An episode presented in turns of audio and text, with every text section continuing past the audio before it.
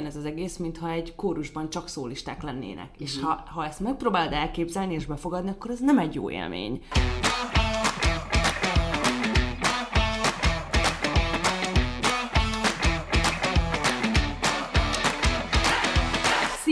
Ez itt a Kultrahang Podcast 9. adása. Én Edina vagyok. Én pedig Luca. És visszatértünk az irodalomhoz, ami ugye mindkettőnknek egy nagyon szeretett témája, és nagyon köszönjük a hallgatóinknak egyébként a pozitív visszajelzéseket a filmes részről. Így van, nagyon örültünk neki. Nem állítom, hogy nem izgultunk egy picit, hogy zavar-e benneteket, hogy valami olyanba vágunk, amihez azért nem értünk annyira, de írtó szuper kommenteket írtatok, mind Facebookon, mind Instagramon, úgyhogy nagyon-nagyon szépen köszönjük. Egy csomó filmet felírtunk, amit meg fogunk nézni. És felbátorodtunk, hogy esetleg a jövőben is elővegyük egyszer-egyszer a filmes témát. Így van. Viszont most valami olyanról fogunk beszélni, ami mind a kettőnknek egy nagy, azt mondhatom szerintem, hogy szenvedélyévé vált. Abszolút. Ö, egy olyan szerzőről, akit ö, hát tavaly kapott fel a világ igazán.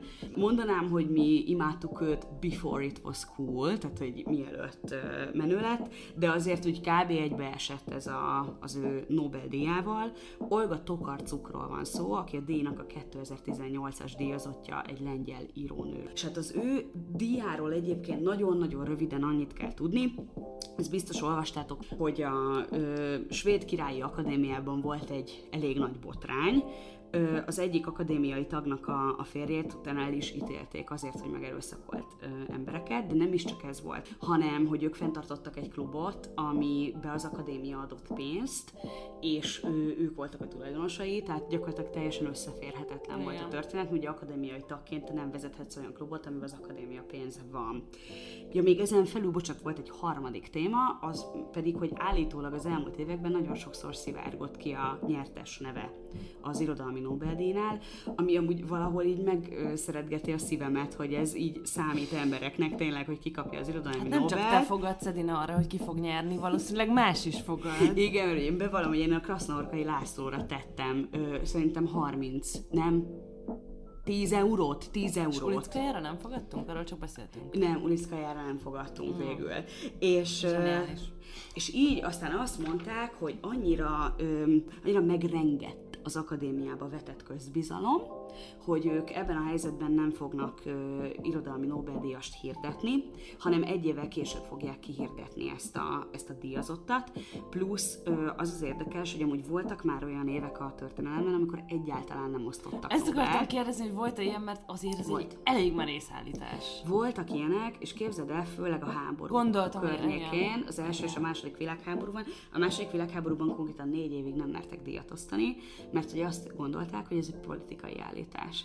Ahogy- Hogy bárkinek is adnak, ugye akkor kb. annyi ország volt már bevonva ezekbe uh-huh. a harcokba, hogy ők nem tudnak egy ö, írót anélkül elismerni, hogy valamilyen oldal mellett letennék a voksukat. Amit értek, de borzasztó szomorú. Nagyon. És ezért most nem azt mondták, hogy nem adják ki ezt az évet, hanem ugye ez róluk szól, ez kb. az ő hibájuk. Ők erre egy évet rászánnak, hogy visszaállítsák ezt a bizottságot, mert ugye a bizottságot is annyi ember hagyta el, Igen. hogy nem volt ö, szavazóképes. Mert ugye a tagság az egy életre szól, ha jól Így van. És ekkor változtattak ö, szabályt, egyébként a király változtatta a szabályt, ugye ez eleve valahol egy ilyen iszonyatosan, Igen. Downton Abbey, ö, hogy megváltoztatta a szabályt, és ezért most már ö, szavazhatnak be tagokat, stb. És ö, így aztán ö, 19-ben két darab irodalmi Nobel-díjat osztottak, Olga Tokarczuknak a 18-asat, és Peter Handkének pedig a 2019-eset, de mi most kifejezetten ö, Olga Tokarczukról fogunk beszélni, Így van. mert hogy, hát mondjuk ki, imádjuk. Imádjuk. Én am- amikor készültem erre a podcast részre, minél többet olvastam róla, annál erősebb lett az a benyomásom, hogy ez a nő, ez fantasztikus. Na, de miért gondoljuk ezt így? Mit tudunk egyébként Olga Tokarczukról? Én azon kívül, öm, amit az irodalmáról el fogunk mondani, öm, életrajzáról nem sokat tudok, megmondom őszintén, azon túl, hogy pszichológiai végzettsége van, és hogy ez az erősen hatott rá, és az a műveiben is vissza-visszatérő elem, és ö, a származásáról ír még nagyon sok helyen. igen, mert ö, ugye ő Sziléziából származik. Ugye ez egy nagyon speciális része ö, Lengyelországnak, mint ahogy egyébként Lengyelországnak szerintem kb. minden része nagyon speciális. Ugye a maga történelmével és a történelmi puttonyával azért Lengyelország is ö, elég szenved a mai napig. és tokarcukot amúgy tök sokan támadják is. Viszont például az, a, az egyik fordító, aki a magyar műveket a leggyakrabban ö, lengyelre átteszi, ő például azt mondta, hogy szerinte ezek azok az emberek, akik nem olvassák Tokarcukot, ami ugye egy nagyon tipikus hát nyilván, helyzet. Nobel-díjas szerzőt egyébként is sik támadni, pláne ha olyanokat állít, mint Olga Tokarcuk, de erről Igen. fogunk beszélni. Igen, és hogy ö, szerintem amit még fontos róla tudni, az az, hogy a könyvei szerintem nagyon szépen beszélnek arról, hogy ő mit gondol, uh-huh. és hogy ezért talán nem is annyira fontos az ő szociokulturális háttere, valahogy annyira megállnak magukban számomra az ő regényei. Hmm. Amikor én az első könyvét olvastam, az egyébként bevallom, a Membuker díj kapcsán volt, ö, mert én egy Flights nevű könyvet olvastam tőle először, ez még nincs lefordítva magyarra, még, ö, és az egy Membuker díjas Ezt, könyv. Ezt tavaly kapta? Tizen... 18-ban. 8-ban, igen. igen.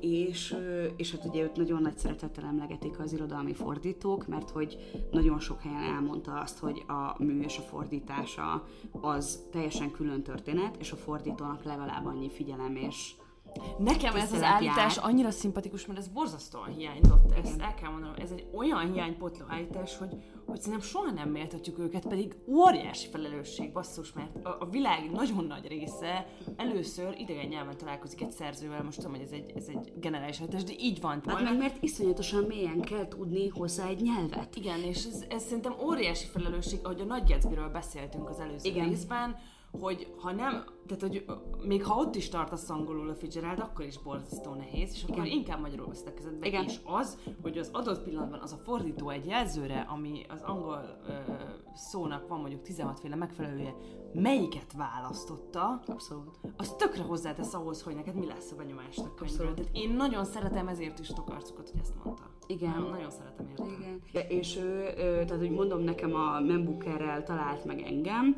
Egyébként elég jól állunk magyarként Tokarcuk fordításokban, és a műveinek a nagy része konkrétan ő, így jelen időben le van fordítva, tehát hogy kb. amikor kiadták, és amikor nemzetközi figyelmet kapott, azonnal le lett fordítva. Mi ma egy olyan könyvet fogunk nektek ajánlani, ami ö, egy novellás kötete, és azért ezt választottuk, mert szerintünk ez a legjobb ilyen belépő könyv Tokarcuk világába. Igen, tehát a, amit, amit mondtál az előbb, az, hogy miért nem fontos az ő, vagy miért nem annyira fontos az ő életrajzi háttere, az például szerintem nagyon szépen átjön ebből a könyvből. Én bevallom őszintén csak ezt olvastam egyelőre, viszont abszolút megjött a kedvem a következő művekhez, tehát ez, ez már csak azért is jó, hogy ilyen belépőnek. Hogyha meg akarod ismerni, olvasd el valamelyik művét, és elsőként talán inkább ezt ajánljuk, a novellás kötetet, aminek az a címe, hogy Bizarr történetek. Nagyon jó könyv. Nagyon találó a cím. Nagyon jó könyv. És igen, és az benne a, az benne a ö, külön romantikus, hogy ez az egy könyv, amit egy másik kiadó adott ki, illetve nem is, mert két könyv van, amit másik kiadó adott ki, mint a Lármatan, aki a rendszeres kiadója. Uh-huh.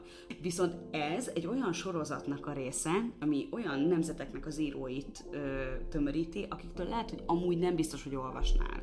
Nem tudom, hogy te ezt érzékeled, de, de hogyha bemész egy könyvesboltba, akkor nagyon megvannak azok a nyelvekről fordítások, amik automatikusan elédugranak. Igen, Amerikaiak, igen, angolok, franciák, németek. Körülbelül nekem ez a tapasztalatom.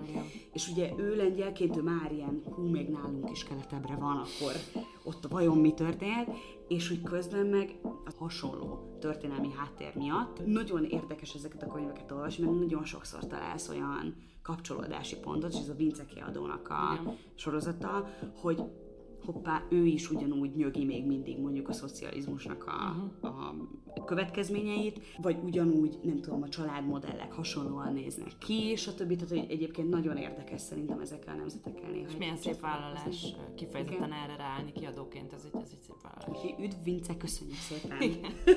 Viszont mielőtt még a bizarr történetekről részleteibe menően beszélnénk, ugye említettük azt, hogy Tokarcuk tavaly kapta meg a 2018 2008-as évre szóló Nobel-díjat, és ennek kapcsán mondott egy beszédet a, a Nobel díjátadón, és erről szeretnénk egy néhány szót beszélni, mert bár ugyan kicsit azt éreztem ezzel kapcsolatban, hogy annyira univerzális akart lenni, hogy gyakorlatilag a jelenkori társadalom minden fontos témáját fel akart markolni, hogy ez szinte lehetetlen, de ennek ellenére ez egy tök fontos beszéd, és, és egy-két, egy-két gondolatot azért emeljünk ki ebből, mert szerintem olyan dolgokkal foglalkozott benne, ami, amik mindannyiunkat érintenek, illetve irodalommal, meg kultúrával mélyebben, behatóban foglalkozó embereknek nagyon érdekesek lehetnek.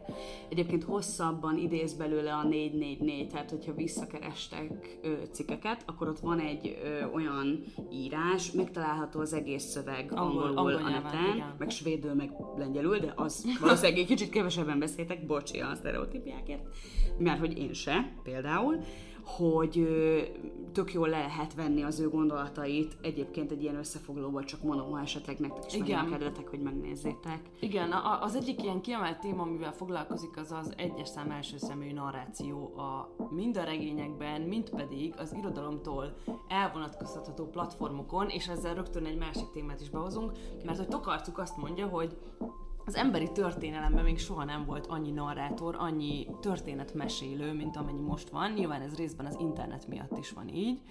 De hogy azt mondja, hogy mostanában mindenki, aki el akar mondani egy történetet, gondoljunk csak arra, hogy ott egy blog, vagy akár egy Insta képnek a leírása, tehát nem kell Vagy nagyon messzire podcast. menni.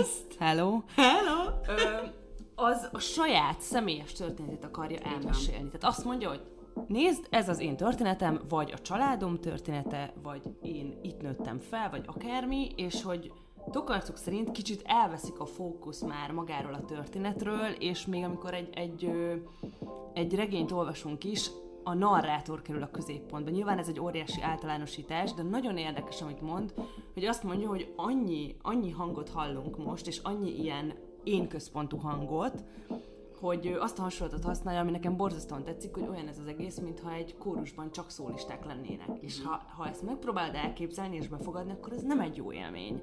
És azt mondja, hogy az interneten is egy ilyen egyfajta kakofónia alakul ki ezekből a hangokból, és hogy mindegyik ugye küzd a figyelemért, és kicsit így elnyomják egymást. És ez szerintem borzasztó érdekes. Tehát, hogy ez, ez abszolút egy ilyen 21. századi probléma. Persze, meg hogy belegondolsz, hogy ez ráadásul két lépéssel arrébb már ott tartunk, hogy akkor ez az én történetem versus a tények, hogy mondjuk tetszenek-e nekem azok a tények, amik mondjuk eddig közmegegyezés tárgya voltak, vagy nem, hol vannak azok a határok, ahol én mondjuk meg leszek sértve egy történettől, vagy sem, ki tudok-e lépni a saját fókuszomból például, amikor egy problémát vizsgálok, ugye ez egy rendszeres ö, Igen. probléma, ami visszajön, hogy mit tudom én, a politikai pártok tudják-e, hogy akik nem az ő, nem tudom, közegük, az hogy gondolkodik a világról, vagy egyáltalán rágondolnak-e erre, hogy, hogy nem biztos, hogy ugyanaz a megoldás felelő, meg, mind, megfelelő mindenkinek. Tehát, hogy ez szerintem nagyon sok front, fronton igaz és érdekes, és a másik, ami nekem nagyon eszembe jutott, hogyha megfigyelitek, a számomra a jó regények, azok mindig megmutatják más embernek az igazságát is, kivéve, ha rettentő izgalmas narrátorunk van. Ö, A másik úgy érted, hogy az elbeszélőn kívül. az elbeszélőn kívülét, Igen. igen. igen, viszont nagyon sok olyan könyv jelenik meg, ami nagyon egyértelműen akár olyan fikciós, hogy egy embernek a sztoriát követed végig, és csak az ő gondolata számít, uh-huh. vagy mondjuk olyan, nem tudom, önsegítős akár, akármi könyv, ami tényleg arról szól, hogy elmondom neked az én történetemet, tehát neked jobb lesz, de közben rólam szól. Igen. Tehát, hogy Ebben nagyon igaza van egyébként, hogy ebben rengeteg van. És ez egy másik olyan témát is behoz, amiről szintén beszélt, ez a ki tudok-e lépni a saját nézőpontomból, Igen. illetve még ha a saját történetemet mesélem is el, meg tudok-e változtatni egy részletet egy adott ponton, hogy elszakadjuk a valóságtól azért, hogy mondjuk jobban el tudjam mesélni a történetet, és itt jön be ez a fikció és a valós történeteknek az a határa és az elmosódása, és nekem az is nagyon tetszik, amit erről mond a, a Nobel beszédében ö, Olga Tokarczuk, mert azt mondja, hogy őt baromira nem érdekli a fikció és a valóság közötti határ, kivéve, hogyha az kifejezetten a mű tartalmát szolgálja. Tehát, hogyha az deklaratív és diszkrecionális, és kifejezetten erről szól a mű, uh-huh. és itt még idéz is Arisztotelésztől, azt hiszem, hogy azt mondja, hogy neki ez a kedvenc idézete ezzel kapcsolatban, hogy a fikció az mindig egyfajta valóság. uh-huh. És ez szerintem tök szép, mert nyilván ö, ugye egészen addig arról beszéltünk, hogy az egy, egy, egy per egyes narráció az, az miért lehet egy kicsit ilyen, ö, hogy mondjam, miért nyomhatja agyon az olvasót. igen. Itt viszont azt mondja, hogy a fikció, még a legjobb fikció is a valóságból táplálkozik, tehát valahol muszáj visszanyúlni ezekhez a gyökerekhez, és aztán gyönyörű ez az egész. Meg hát, hogy mindig ugye számon kérik rajta, hogy igaz-e, amit ér. Ami egy ilyen, tudod, tehát, hogy én sokszor vettem észre, hogy vannak érdekes. ismerőseim is, akik az alapján ítélnek meg egy könyvet, hogy ez megtörténhetett volna-e, vagy sem. Most nem azért, de például automatikusan érdekel? eszembe Igen. Mester és Margarita? Tényleg? Tehát, hogy Igen, meg gondoljunk csak az álnéven publikáló írókra, hát megőrül a világ, amíg nem derül ki, hogy ki írta Igen. őket. Tehát ez, ez, ez annyira, ez, ez zseniális, és komolyan, ha egyszer regényt írnék, just is csak azért álnéven írnék. Most már nézzétek a, a könyveket a Libriben, mert lehet, hogy valamelyik a utcán. Egyszer, egyszer a két, hét, két hetente jelentkező podcastból kicsúsznánk, akkor tudjátok, hogy ott vagyok. Na, de, de hogy abszolút, Igen. tehát, hogy meg, meg ez, hogy egy történetnek teljesen fair szolgálója lehet a fikció, sőt, arról pedig van egy nagyon jó TED talkja egyébként a török írónőnek, Elif Shafaknak, hogy neki minden írókurzuson, vagy azt veszi észre, hogy egyre több írókurzuson ö, azt tanítják az írópalántáknak, hogy azt írd, amit ismersz. Uh-huh. Hogy kifejezetten, ha te egy most jelen esetben én egy x éves magyar fehér nő vagyok, vidékről jöttem, bölcsészetet tanultam, stb., akkor te egy ilyen sztorit tudsz igazán jól megírni. És erre az Elif Safak azt mondja, hogy tényleg, és mi van, ha én egy meleg oszlói professzorról akarok írni? Akkor mi van? Uh-huh. Miért ne tehetném? Nyilván. Sőt, valahol pont azért vagyok író, hogy találkozhassanak azok a karakterek egymással, akiket én kitaláltam. Így van. Meg hogy hangot adhass annak is, aki nem te vagy. Így van. Ez, ez szerintem egy nagyon, le, ez egy nagyon érdekes felvetés, és már csak ezért is uh, érdekes szerintem ebbe a beszédbe belenézni. És itt beszél egy olyan új jelenségről is, vagy hát most már annyira nem új, de a, a, a regényekhez képest mindenképpen, ami szintén ehhez a megnövekedett impulzusszámhoz kapcsolódik, ez pedig a sorozatok, a tévésorozatok. És azt mondja, hogy hogy olyan szinten a, csak a nézői figyelem fenntartását próbálják elérni ezek a sorozatok, hogy ez adott esetben kihat a karakterfejlődésre is. Töltsünk egy kis bort. Töltsünk egy kis... Ugye elérkezett a pillanat. nyakaljunk egy kis nyakast mondjuk. Jaj, de szépen mondtad, Mhm. és egyébként pedig alig várom, hogy magáról a novellás kötetről beszélgessünk. A szóviccekkel már befejeztük. Mondj, Edinám. Hogy a, ugye emlegettük korábban Arisztotelészt, hogy ugye azt is mondja, hogy így a katarzistól való lehetőségedet veszi el a sorozat. Igen, igen. Hogy nem építi Igen. fel azt a pillanatot, amikor igazán katarzisod lehetne, mert folytatnia kell akár a következő évaddal, akár a rész, És nem tudsz kapcsolódni. és ezért nem, meg hogy nem építi fel azt a pillanatot. Igen. Amikor neked tényleg öm, megváltó erejű pillanatod lehetne. És nem azt, nem azt állítjuk ezzel, hogy a sorozatok nem, tök, tehát hogy bizonyos szempontból egyébként nagyon pazarok szerintem, hogy át, Persze. átalakítanak egy tévés hierarchiát, olyan embereknek juttatnak karakter lehetőségeket, akik egyébként nem lennének a klasszikus Hát Hollywoodi meg filmekben történeteket karakterek. eljuttatnak olyan széles közönségekhez, amikhez egy mozifilm adott esetben nem jut el. Tehát na- ez nagyon igaz. Nem, nem, pláne nem egy regény, ugye? Abszolút, tehát hogy valahol egy picit ezt is beszéltük, hogy egy kicsit így nyilván regényíróként az olgatókarcoknak egy kicsit olyan adott, hogy, hogy kritizálja a Facebook Igen. posztokat és a sorozatokat, Persze. stb. De valahol, amit meg arról mond, hogy tényleg eltűnnek tőled különböző, vagy az adott narrátortól különböző fókuszok, meg hogy nincsen arra lehetőség, hogy tényleg hosszan mélyült figyelemmel valamit csináljál, az szerintem egy nagyon érdekes gondolat. És különben, amúgy tokarcukot én viccen kívül mindenkinek ajánlanám. Tehát, hogy tudom, hogy most úgy beszélünk róla, most ugye úgy vezettük őt föl, hogy Nobel-díj, hogy komplex, hogy nem tudom. A bizarr történetek, én azt gondolom, hogy mindenkinek való. Tehát annyira, Abszolút. mint amit mondtunk az anyám tyúkjáról annó, hogy én arra bárkit elküldenék Receptre. színházba, a bizarr történetek ugyanilyen könyv, hogy én azt bárkinek felírnám, hogy ír, olvassa el nyugodtan, mert pont annyira izgalmas, pont annyira Jövőben mutató. és rövid szövegek, tehát hogy ez egy 200 oldal alatti könyv, És akkor térjünk rá konkrétan a kötetre. Mert hogy ez nagyon érdekes, mert a múltkori részben, amikor a filmekről beszélgetünk, ugye úgy zártuk, hogy azért nem beszéltünk fantasy meg skifi dolgokról, mert hogy ez annyira nem izgat bennünket, és én mondtam valami olyasmit, hogy mert engem az érdekel, ami valóban akár meg is történhet.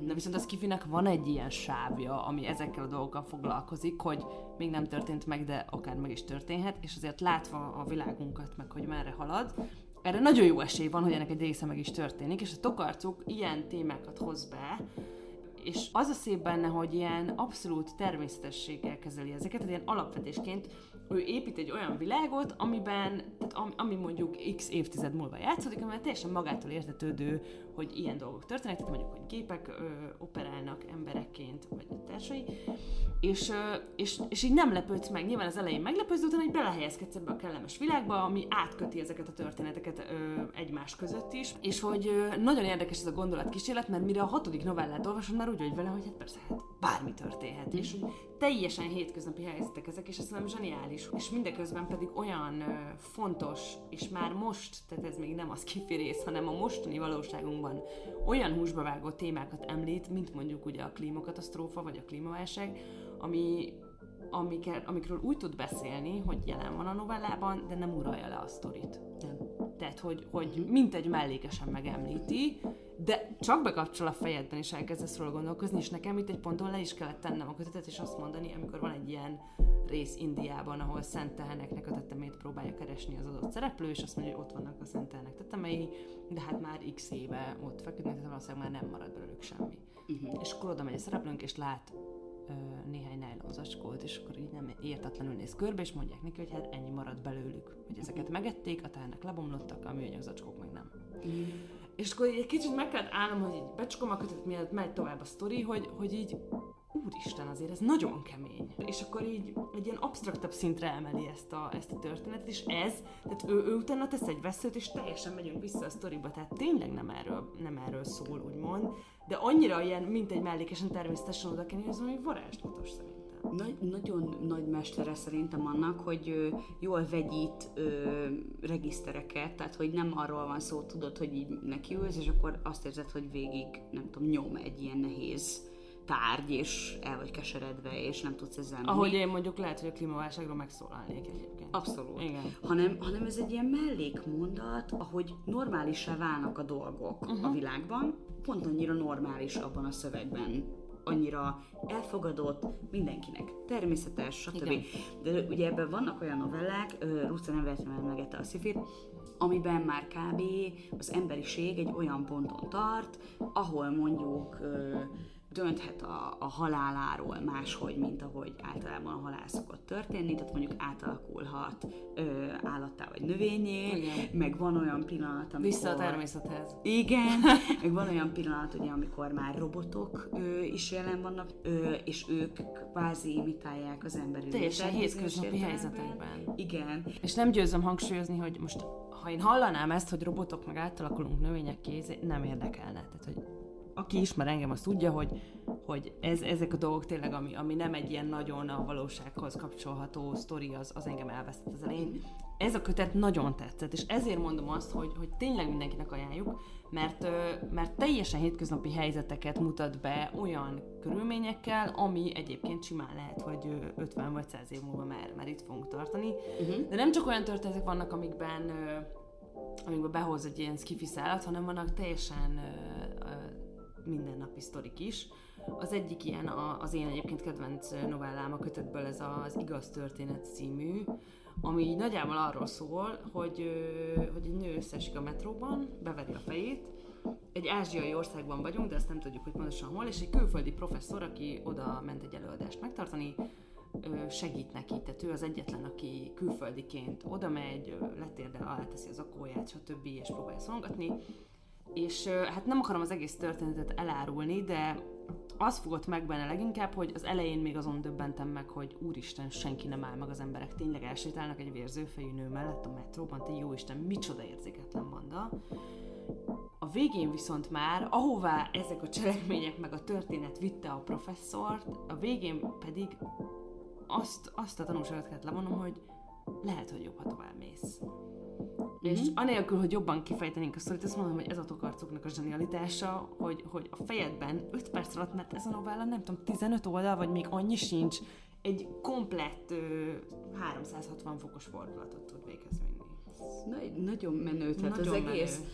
tíz novelláról van ugye szó, összesen, tehát tényleg nem egy átláthatatlan tömeg. Nekem a Minden Szentek hegye maradt meg talán a legjobban, amiben egy kutatónő elkezdi egy ö, hegyi kolostorban kutatni a régi szenteknek a, a ö, csontjait, és közben ö, kortárs gyerekeket is, és megtalálkoztuk olyan kapcsolódásokat, uh-huh. amik mellett már nem tud elmenni. Ezt most én nagyon szépen leírtam, úgyhogy fogalmatok sincs, hogy miről De szól. nagyon szépen leírtad tényleg. ez az ilyenben, ho- hogy voltam ö, val, ö, valakiféle filmkitalálós játék, a hét szóban írd be a Ú, filmet, zseniális, senki ne találja ki. Meg kell néznünk a következő filmes Isten, részünkben, imádom. bemondjuk. Én például abban azt hoztam el ebből a kötetből, ettől egyébként volt már ember, akit elijesztettem ezzel a leírással, hogy nekem például a, az emberiségről és a halálról beszél úgy, hogy az rettentően izgalmas gondolatokat indított el bennem, és én tudom, hogy nem szeretünk ezekkel foglalkozni, mert az emberiség túl nagy, és a halál is túl nagy, Meg a halál túl ijesztő.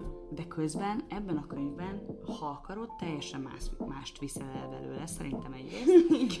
Másrészt pedig annyira egy ilyen, tehát ahogy azt szerintem a Luca most nagyon jól mondta, hogy felépít egy olyan világot, amiben ezek a gondolatok teljesen jó helyen vannak, és normális helyen vannak, és pont annyira fikciós, mint amennyire valós, és ezért tudsz is vele menni, és egyértelmű számodra, hogy mivel gondolkodj közösen, de közben már egy egészen máshol tartó Kinyitja a dolog.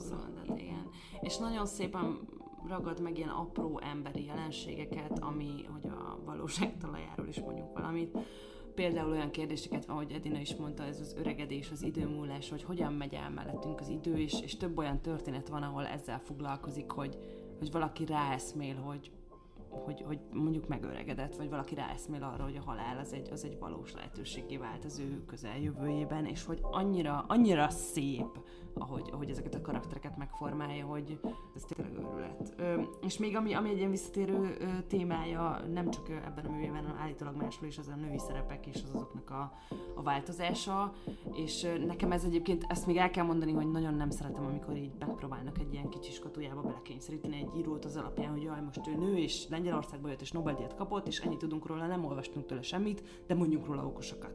Tehát, hogy ezt, ezt a pont a fordítója, akiről már beszéltünk, Petneki Noémi mondta ezt egy, egy cikkben, hogy, hogy az, hogy ő neki erős nő alakjai vannak, az, az, az nem már így a női íróság kritériuma kell, hogy legyen, hanem a normalitásé, és ezt nekem annyira tetszik ez az idézet, hogy, uh-huh. hogy tényleg a tokarcok az úgy csinálja, egyébként a novellák nagy részében egyébként pont férfi főszereplők vannak, de foglalkozik ilyen témákkal, hogy, hogy, ö, hogy, hogy családmodellek, hogy, hogy apa-lánya viszony, hogy, hogy apácák, hogy bármi, hogy, hogy, hogy akaratlanul is így föl, fölébred Mhm. bennünk ez a téma, és hogy, és hogy tényleg ez, ez viszont olyan szépen így fittyet hány azokra, akik azt mondják, hogy a női író, női egyenjogúság, mert hogy ő ezzel nem foglalkozik, Nem. hanem, hanem tőlük kvázi függetlenül ír zseniálisan ezekről témákról is.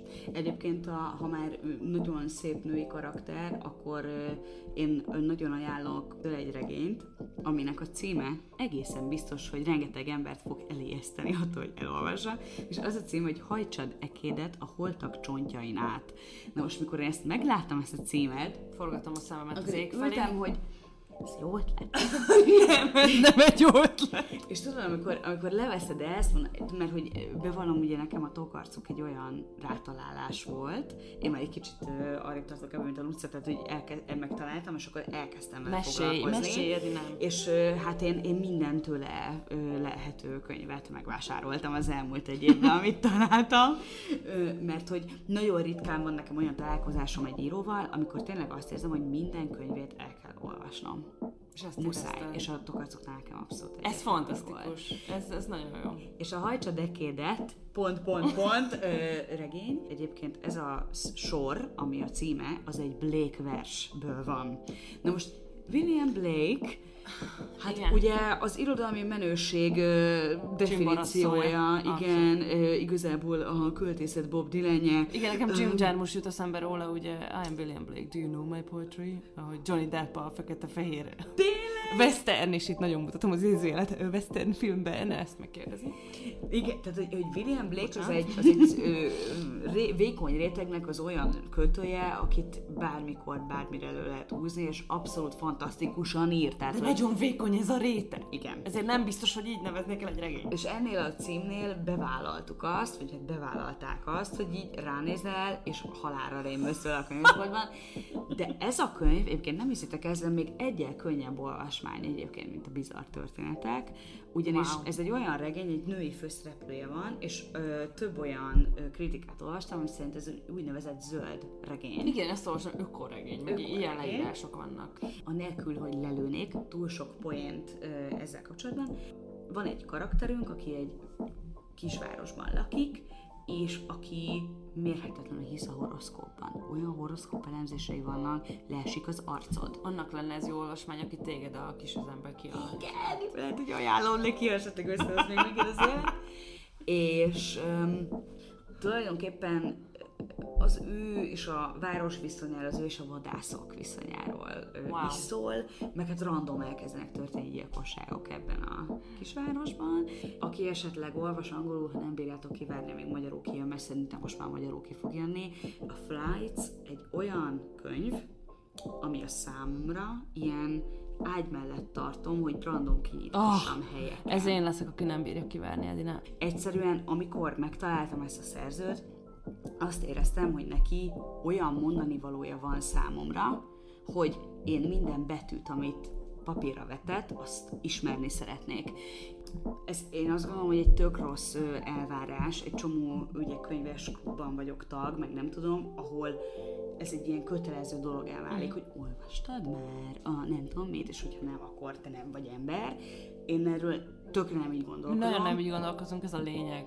És szerintem az is tök oké, okay, ha azt mondod, hogy egy könyvet elolvasol Persze. arcuktól, ami neked fekszik, csak szerintem tök fontos, hogy amikor könyvet keresel, erről most pont beszélgettünk a kollégáim, hogy honnan szednek könyvajánlókat. Uh-huh. Hogy azt mindig szerintem tökre mérlegeld, és tök oké okay félbehagyni, Persze. és az is tök oké, okay, hogyha olvasol valami olyat, ami tök nem a leírás alapján nem feküdne neked annyira. Uh-huh. Szerintem erre kiváló példa, amit Luca is mondott, hogy ebben Bizarr vannak kicsit olyan bizarr történetek. Ugye ebben vannak olyan sci novellák, amire lehet azt mondtad, Leírás alapján nekem nem, fek, nem feküdne, és nagyon tetszett. És hogy pont ezért, képzeljétek el, most karácsonykor mi szerveztünk egy ilyen titkos Mikulás kört a munkahelyemen, amikor az volt a feladatod, hogy a te kedvenc olvasmányodat ajándékozod a valakinek, ami ugye nem biztos, hogy az ő kedvenc olvasmánya. És így olyan kötetek kerültek a kezünkbe, amit lehet, hogy egyébként nem olvastunk volna el. Tudtak neked olyat adni, Edinám, amit nem olvastál? Nem. Gondoltam. Ez korábban kell felkelni. Pedig be, olyan édesek vagyunk, beleírták a könyvbe, hogy remélem még nem olvastad. Annyit akarok még ilyen, tényleg ilyen elengedőnek, vagy elköszönőnek mondani. Mi most tényleg szerintem egy ilyen himnuszt zengtünk hallgatókarcokról, és tökre megértem, ha erre valakinek az a reakció, hogy jó, hát nekem ez túl sok, vagy túl nehéz, vagy nem tudom. A bizarr történetekről tényleg azt hadd húzzam alá még egyszer, hogy ez egy nagyon olvasható, nagyon értelmes, nagyon, majd hogy nem, olyan szempontból könnyű olvasmány, hogy szövegileg semmi olyan nincs Így van. benne, amit ne tudnál elolvasni. Abszolút. Tehát nem attól lesz ilyen komplex és izgalmas, hogy egy csomó olyan barokkos körmondatot és idegen Egyszerű. szót használ, mint amit tőled rosszul érzed magad, és hogy a másik pedig hogy én a Nobel-díjat, mint ajánló listát amúgy szoktam használni. Szóval Igen, egy csomó olyan lista van, csomó olyan díj van, ilyen nekem az Egon díj, a Man Booker díj, a Booker díj, stb., amiknek azért megnézem a Persze. válogatását, mert e- emberek előolvastak rettenetesen sok könyvet a kedvemért, és így már nem kell nekem megcsinálnom ezt a válogatást. Igen. Tehát, hogy ilyen szempontból most azért örülök, hogy egy Nobel-díjas, Nobel-díjas szerzőről beszéltünk, és nem csak az MRU Nobel-díj, meg botrány, meg akármi. Mert tényleg azt gondoljuk, hogy ez jó. Igen. És egyébként a stílusáról még, ugye az elbeszéléséről mondtuk, hogy egyszerű a stílusáról zárásképpen egy, egy ilyen mondatot hadd mondjak, amit a könyves blogon olvastam róla, hogy Uh, ezt írták egy cikkben, hogy olyanok az elbeszélései, mint hogyha összegyúrták volna a, a Kunderát, a, a Margaret Atwoodot, a Dragomát és a Svorenedinát és hogy valaki az ennek egyvelegeként létrejött író írtva volna ezeket a novellákat. Ez kifejezetten egyébként a bizarr történetek kapcsán írt az illető. Én úgy, hogy Svoren Edinát nem olvastam még, ez anélkül is egy elég izgalmas mix, azt gondolom. Tehát, hogy ez, és egyébként a többivel tudok azonosulni, hogy, hogy ezt így mindegyiket felfedezni véltem benne. Ö, nem maradt más hátra ebben a részben, mint az irodalmi részünk zárásaként már megszokott napmondata, amit most egyel tudatosabban választottunk ki nektek, hogy visszakössük a rész elején említett személyes narrációhoz, illetve ahhoz, amit erről Olgat arcuk gondol, így a bizarr történetek egyik novellájából egy ehhez kapcsolódó technikailag két mondatot szeretnénk veletek megosztani. Mi készített arra, hogy Descartes nyomdokain haladva Európa széle felé vegyem az utamat? Nehéz lenne röviden és őszintén megfelelnem erre a kérdésre. Ám mivel ez a történet nem én rólam szól, tanulja voltam csupán. E kérdést nyitva hagyom, bízva abban, hogy minden olvasó kíváncsi magára a történetre, mint arra a jelentéktelen személyre, aki elbeszéli. Nagyon szépen köszönjük, hogy itt voltatok velünk ma is. Várunk benneteket a csoportba, ahol nagyon izgalmas beszélgetések alakultak ki a előző rész kapcsán is, ennek a neve Kultrahang Podcast a Facebookon, és kérlek kövessetek bennünket Instagramon és a Kultrahang fiók alatt, ahol szintén igyekszünk is hinteket megosztani mielőtt egy rész hogy miről lesz szó, meg hát ugye Instagramon amúgy is csak a szemnek gyönyörködtető dolgok vannak, úgyhogy várunk benneteket szeretettel. Így van, és hamarosan jelentkezünk egy színházi ajánlóval, a Magyar Színházi világ alfája és omegája lesz terítéken, ami egy óriási állítás, de mi tényleg így gondoljuk, úgyhogy uh, már most nagyon izgatottak vagyunk azzal a részsel. Várunk benneteket a tizedik, azaz jubileumi része. Yes! Sziasztok! Sziasztok!